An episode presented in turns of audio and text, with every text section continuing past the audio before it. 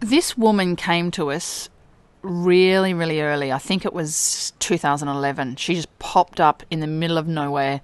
She was doing her own cookbook. She was it, it was on um, different hosp- you know cafes and restaurants that were on you know kind of in inner Melbourne. It was called Flavors of Melbourne, and and she saw our little food cart at Federation Square.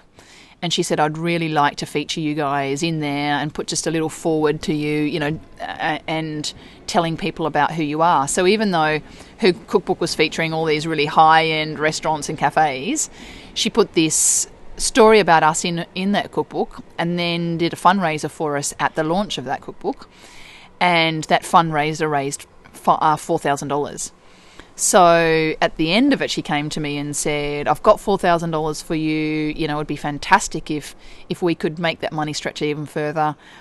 Imagine if we worked with you now to make your own cookbook." Because then, if you made your own cookbook, we could turn that four thousand into you know lots more than than that it was tens and tens of thousands of dollars to, to print it. So so Oh, right. it, yeah, so so the four thousand dollars in you know in producing a cookbook doesn't go very far. You know, it's a really expensive process. So so yes, she she was going to use it for you know she was going to use it for you know against the printing costs, but we still had to come up with yeah tens of thousands of dollars, which we just didn't have. For most of us, the idea of turning $4,000 into tens of thousands of dollars in the space of a few months sounds pretty impossible. But when you're on a mission like Beck Scott was, what's possible doesn't really come into play.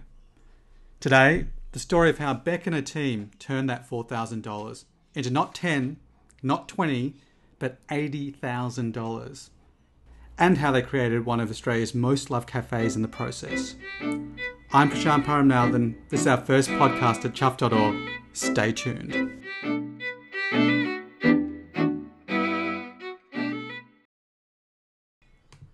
So it's early 2000s, and Beck Scott finds herself in Hanoi, Vietnam. She sat down at a cafe and ordered a quintessential Vietnamese dish rice paper rolls with tamarind sauce. As she waited for her rice paper rolls to come out, she noticed a postcard on a table about the cafe. Now, most cafes find creative ways of describing themselves, but this one used a phrase that Beck hadn't really come across before. Now, remember, this is early 2000s. The cafe described itself as a social enterprise, working with homeless young people. The next time the waiter came by, Beck struck up a conversation. The cafe she was in was called KOTO, an acronym for Know One Teach One, and was founded by a Vietnamese Australian, Jimmy Pham. Jimmy grew up in Australia, but returned to his native Vietnam for the first time as a 24 year old. He was struck by the thousands of street kids, as many kids are. They were called the dust of life in Vietnamese. And like many of us, he wanted to do something to help. And instead of building an orphanage or starting a charity, Jimmy did something else. He asked the kids what they wanted out of life. Their reply? We need skills so we can find stable jobs. So Jimmy started up what ended up as Koto, a hospitality training program housed inside a cafe restaurant, where street kids could get trained in hospitality skills, work in a cafe, and eventually graduate into a hospitality career. As Beck was eating her rice paper rolls, the power of the model struck her. Her rolls were training up a street kid and getting them out of poverty. In 2004, Beck spent two years volunteering at that cafe in Vietnam, Koto, with her partner Kate Barrelle. And then, in 2009, Beck and Kate landed back in Melbourne, took what they had learned from Koto, merged it with their love of Southeast Asian hawker food, and started STREAT. It was humble beg- beginnings back then. They had two little coffee carts in Melbourne's Federation Square. Actually, maybe little's the wrong word to use. We had coffee carts, so big stainless steel barbecues basically that were supposed to be mobile but, would take four guys or a truck to really shift. That's Ian, who runs STREAT's marketing team. So, two big coffee carts, plonked out in the middle of an open square, in the sun, in the rain. Fun times. After six months of that, a property group, GPT, offered STREAT an indoor location for another cart in Melbourne Central, and they jumped at it. It was 2011, and STREAT was hitting a growth spurt. And then in 2012, STREAT doubled in size, almost overnight. In one of Australia's first social enterprise on social enterprise acquisition, STREAT bought two cafes and a roasting company. But that was just the start of it. Um, we, at that stage, had just moved beyond having two little food carts, and we'd just done an acquisition of, of a couple of um, of a couple of bigger businesses, but we were still quite fledgling, um, and we knew that. It, we knew that we wanted to grow some more, um, and we had essentially one of our landlords at one of our sites come and say to us, "You've been here on month to month lease for you know since 2010. Please, you know, we'd love you to sign up to a five year five year lease." Um, but we just had no cash in the bank. You know, we've never had any cash in the bank since we started, and and so it wasn't like we could just go right. Well, you know, we need a couple hundred thousand dollars. We just redevelop a site. We knew that we are going to need you know some extra money to be able to make that possible. The landlord that Beck's talking about was the same one that got them out of the sun and the rain at Federation Square. Their indoor cart at Melbourne Central had gone really well. Their landlord was happy and wanted them to upgrade. Instead of renting a space for their temporary cart, why didn't they sign up for a five year lease and build a cafe? So it's now early 2012. They want to start up this new cafe. They want to publish a cookbook. They're both really expensive, and they've got four grand to do both of them. You know that point in the story where someone makes an offhand comment that changes pretty much everything that happens after? Well, that happened. One of STREAT's early investors, Danny Almagor, floated the idea of trying crowdfunding. I think he said it kind of as a throwaway line uh, and said, "Oh, well, if you decide to do one, you know, we'll we'll chip in a little bit." And I'd never really considered it before then, but it made sense. It felt like we'd, you know, we'd written a lot of grant applications, and, and it wasn't, you know, wasn't like there felt like there was new grant money available. But the other thing is as well is that, you know, to get grant money takes it's a long lead time normally. You know, you, we can wait up to you know six or nine months before you know submitting a grant application and then knowing at the other end if you've got the money. So, so we just didn't have the lead time on some of that stuff that that we wanted. So, yeah, we just started to think really creatively, and the more I thought about it, it just kind of made sense. And Rebecca and I had a look and thought, okay, maybe we could do something and try and raise five or ten thousand. Then I looked at it and thought, wow, there's a lot of work in that. You know, you really have to run the campaign actively, day in day out. You know, for the campaign period. And I said to her, look, if we're going to do this, I'm going to I'm not going to do it unless we're trying to raise 20 or 40 grand or something like that. So they had a target. Now they just need a campaign for it. Should they go for funding for the cookbook or should they try and fund the cafe? Beck and Ian's approach was, of course, I wonder if we could do both. I came up with this campaign of basically how do we turn a cookbook into a cafe? And that was essentially the one liner that um, you know captures our crowdfund, crowdfunding campaign how do we turn this cookbook into a cafe? At that stage, we didn't have a cookbook, nor nor did we sort of have a cafe. The idea was pretty simple: sell the cookbooks on a crowdfunding campaign and use the proceeds to fund the cafe. That way, they get a cookbook and they get a cafe. It was their first campaign, and they weren't going to leave anything to chance. Forty thousand dollars is a big target and at the time, they were running an all or nothing campaign. So if they didn't hit that 40,000, they'd get nothing. So instead of waiting until the campaign started, he did something that at first seems a little bit sneaky, but actually is really smart. I wasn't going to do it unless I knew I was really going to get to the 40,000. So I pre sold um, uh, seven or eight hundred cookbooks to a number of corporates to underwrite the campaign basically I had twenty or twenty five thousand dollars worth of orders of cookbooks that I could feed into the crowdfunding campaign to make sure we got to our forty thousand target. What, what did that conversation go like? The conversation with the corporates. Yeah. Um, it's like selling something you don't have, you know. So imagine this is a cookbook in my hand, Prashan, you know, and you're Chuffed logo is going to be on the front, and your page about Chuff's going to be on the inside, and it'll have Poe and it'll have recipes from our students and. But essentially, I, I had a few PDF pictures of some recipes, but that's about all. The cookbooks that Ian was pre selling weren't just ordinary copies that you could get off the shelf. Ian had a very specific use in mind. I designed them straight off as a corporate gift. So they were a corporate Christmas gift. So if you're Westpac or Red Cat or Small Giants or GPT, it was the perfect Christmas gift. They are actually real partners with STREAT, so then it's it's very easy for them and, and um, you know it's it's uh, very correct and true for them to give that book to one of their staff, customers, clients, and say, well, we support STREAT, and here's our Christmas gift to you. With 20 to 25 grand under the belt, the task seemed more manageable. But Street had one more trick up their sleeve. During the conversations with their landlord, GPT, the one that was trying to encourage them to sign up for that five year lease, Beck had managed to negotiate a little sweetener. I asked Beck to describe what that meeting was like. So, what we were doing is sitting down as two partners rather than sitting down as just a landlord and a tenant. They were wanting to make the, the relationship deeper because they already knew that we were adding a huge amount of value to their business. So, so we could have the conversation and saying, well, what else are we bringing to the relationship? This is not just a, you know, this is not just a, a lease agreement.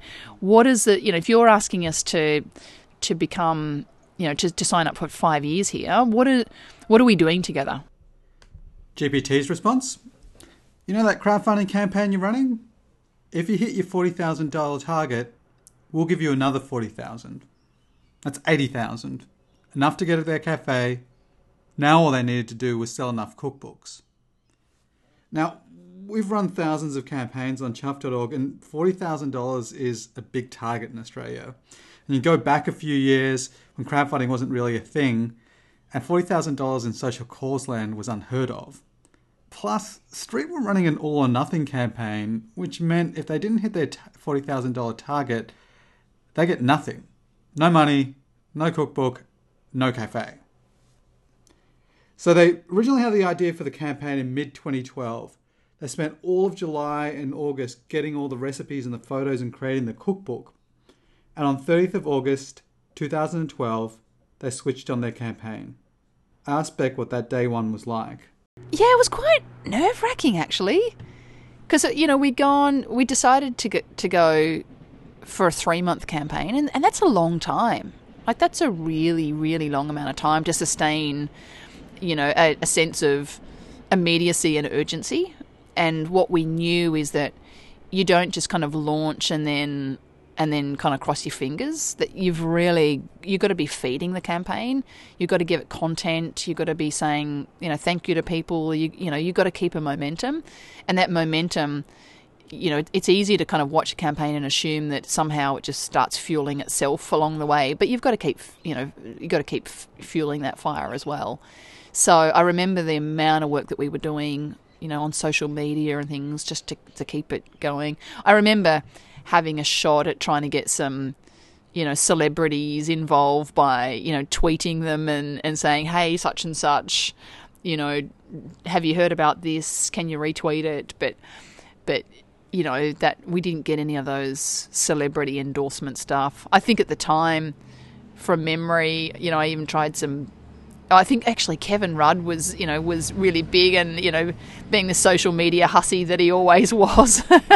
so we're like, oh, imagine if we could get, you know, Kevin Rudd to support it. And, but, you know, that never materialised. So, you know, we sh- certainly wouldn't have built a campaign around, you know, the hope of that. Even though we still, you know, we were holding out right to the end thinking that someone might, you know, some big celeb might get it. But, but you know, we'd done a lot of pre work to just try and make sure that it could get to that $40,000. Even though the social media hussies didn't get on board, by the middle of the campaign, STREAT was doing okay. But they were by no means home. I still remember being being a little, you know, weeks out and still thinking, holy crap, I hope we make it. So it wasn't, you know, even with that pre work, it wasn't like it was you know, we were still working hard to the end. And then that magical day when they hit 40,000. Oh my god! So so it wasn't far from from the end of the campaign, and I just remember the immense relief. Like, oh my god, I was relieved. And I remember um, writing an email out straight away to everyone, just everyone that we'd you know ever spoken to before, and everyone on our database, just you know, just thanking them and saying we've done it. So it it was you know there were a lot of um, there were a lot of office high fiving. it was yeah, it was a really good feeling. Um, but then we just you know we had to get on it and build the damn site. So it wasn't like you know the like the campaign had had been successful, but then all you know, then all the hard work of actually building the site was starting. So it, it really was just kind of chapter one of what was going to be, you know, a couple of other big chapters as well. That campaign was now over three years ago, and in many ways it set the precedent that every social enterprise crowdfunding campaign would follow.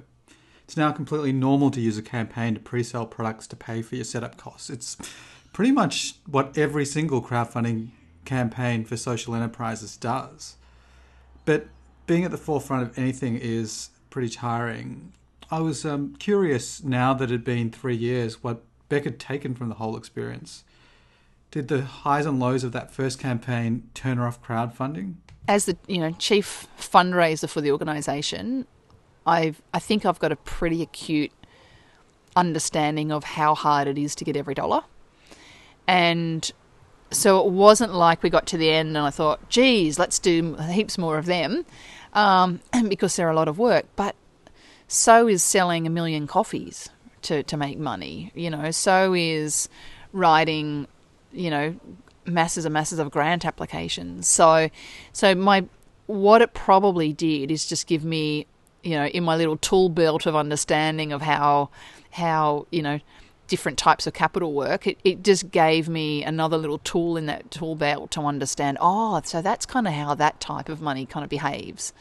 Or the or the things that you've got to do to get that, you know, to make something like that work. The other thing that was really positive though about it was I had I think I had under, underestimated how much a crowdfunding campaign could give you visibility as an organization. So it wasn't just about the dollars that were coming in at the other end. What you were doing is you were cre- creating a story and an energy around your organization. So I think what I think what happened is not only did we end up at the end with a new cafe, but there were a whole bunch of people who even if they didn't donate to the campaign because we got some really good media about it, they saw us, they heard about us, you know. And if you're thinking about, you know, the average person is probably going to need to hear, you know, hear about you five to seven times before they actually open their wallets. It's one more of those times, you know, that might be the first time they hear that, but but they're hearing it in a way that's got lots of energy around it. So so for me, it's about kind of getting the story really clear, but knowing that you know, there's a lot of people that are going to see it that aren't going to support it, but but they are just part of planting seeds. You know, all of them, all of them, you know, may over time become supporters. They're invisible now to you, but but if you know that you've got to keep planting a lot of seeds for you know for any of those people to start to convert, well then this is a really big big way you can do that. The other thing is too that crowdfunding does. Um, what it does is it potentially by starts to build an you know a customer base that might not have been there. So in our case, you know, people had only ever had food with us.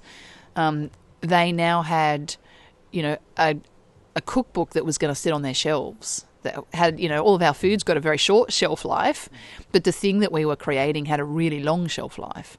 So you know, I'm interested, you know, when I go into places, you know, I've been into people's homes and seen our street cookbook on their bookshelf.